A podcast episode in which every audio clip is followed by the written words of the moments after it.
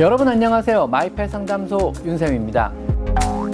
고양이가 이미 아픈 것을 우리가 발견했을 때는요, 이미 증상이 많이 악화된 경우가 대부분입니다. 건강검진이라는 거는요, 건강할 때 받는 게 건강검진이에요. 아플 때 받는 건 진료죠. 치료를 해야 되고요. 그죠?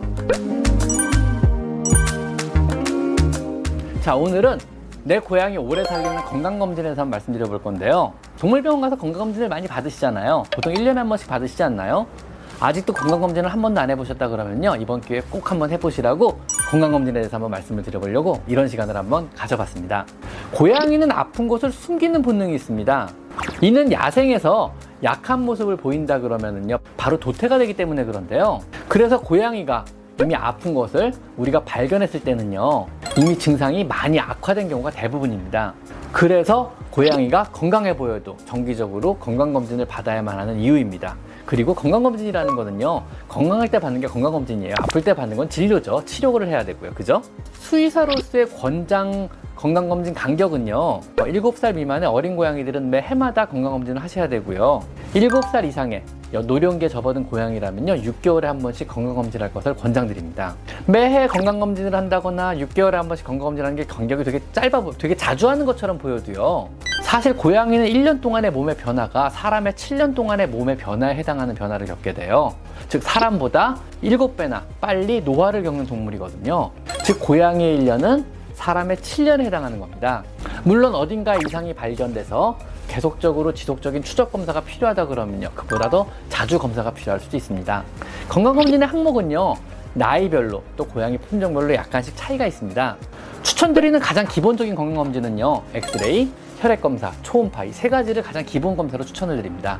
여기 어떤 추가를 하신다 그러면은요. 어떤 고양이 품종별 호발 질병 검사를 할 것을 추천드립니다. 만약 고양이가 신장병 호발 품종인 페르시안이거나 메인쿤이거나 랙돌이거나 아메리칸 숏헤어거나 뭐 브리티시 숏헤어 종류의 고양이라면요 신장병 biomarker 검사를 추가하시는 것을 권장드립니다.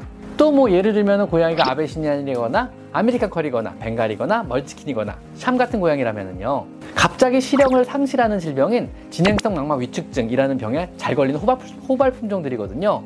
그래서 안과 검사를 추가해 주실 것을 권장드립니다. 여기에 만약에 고양이가 10살 이상의 노령묘에 접어들었다면요. 호르몬 검사를 추가하실 것을 역시 권장드립니다. 그래서 아주 기본적인 엑스레이 초음파 혈액 검사에다가 어떤 검사를 더 추가하냐가 여기서 결정이 되는 거거든요. 즉 고양이의 품종별로 또는 고양이 나이에 따라서 하나 두 가지 정도가 더 추가될 수 있습니다. 먼저 혈액 검사는요. 고양이에게 주로 다발하는 신장의 기능 이상이라든가 간 기능 이상이라든가 혹은 염증의 유무, 빈혈의 유무, 영양 상태, 전반적인 많은 부분들에 대한 어떤 스크리닝이 가능합니다. 제가 제일 사실 제가 제일 좋아하는 검사인데요. 저렴한 가격과 아주 적은 양 몇 방울의 피만으로 굉장히 많은 정보를 주거든요. 그것도 제가 좋아하는 구체적인 숫자로요. 거의 기본 중에 기본 검사에 해당하고요. 숨겨져 있는 병마저도 이 숫자들로 유추해서 판단이 가능하거든요. 그래서 반드시 해야만 될 검사들 중에 하나입니다.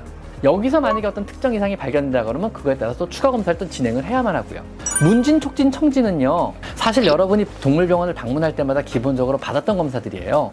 수의사들은요, 여러분의 고양, 여러분들이 고양이를 데리고 진료실에 들어오는 순간부터 많은 검진을 합니다. 우선 차트를 보고 과거의 병력들을 훑어봅니다. 현재 먹고 있는 약을 확인하고요.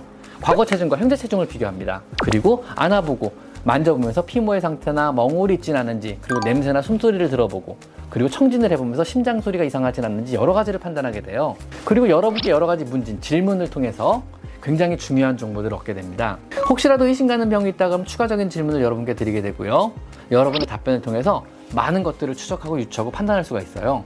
자, 다음 엑스레이 촬영은요. 역시 기본 검사 중에 하나로요. 소화기 계통의 이상이나 호흡기의 이상 혹은 심혈관계 이상, 관절 계통의 이상 등 많은 것들을 알려줍니다. 그 다음 초음파 검사요. 고양이가 굉장히 주, 중요한 검사 중에 하나인데요. 신장의 기능 이상이나 혹은 방광의 이상이나 방광염의 유무나 결석의 유무, 뭐 어떤 종양 같은 어떤 메스의 유무 등 굉장히 많은 거를 우리가 육안으로 확인이 가능하게 해주거든요.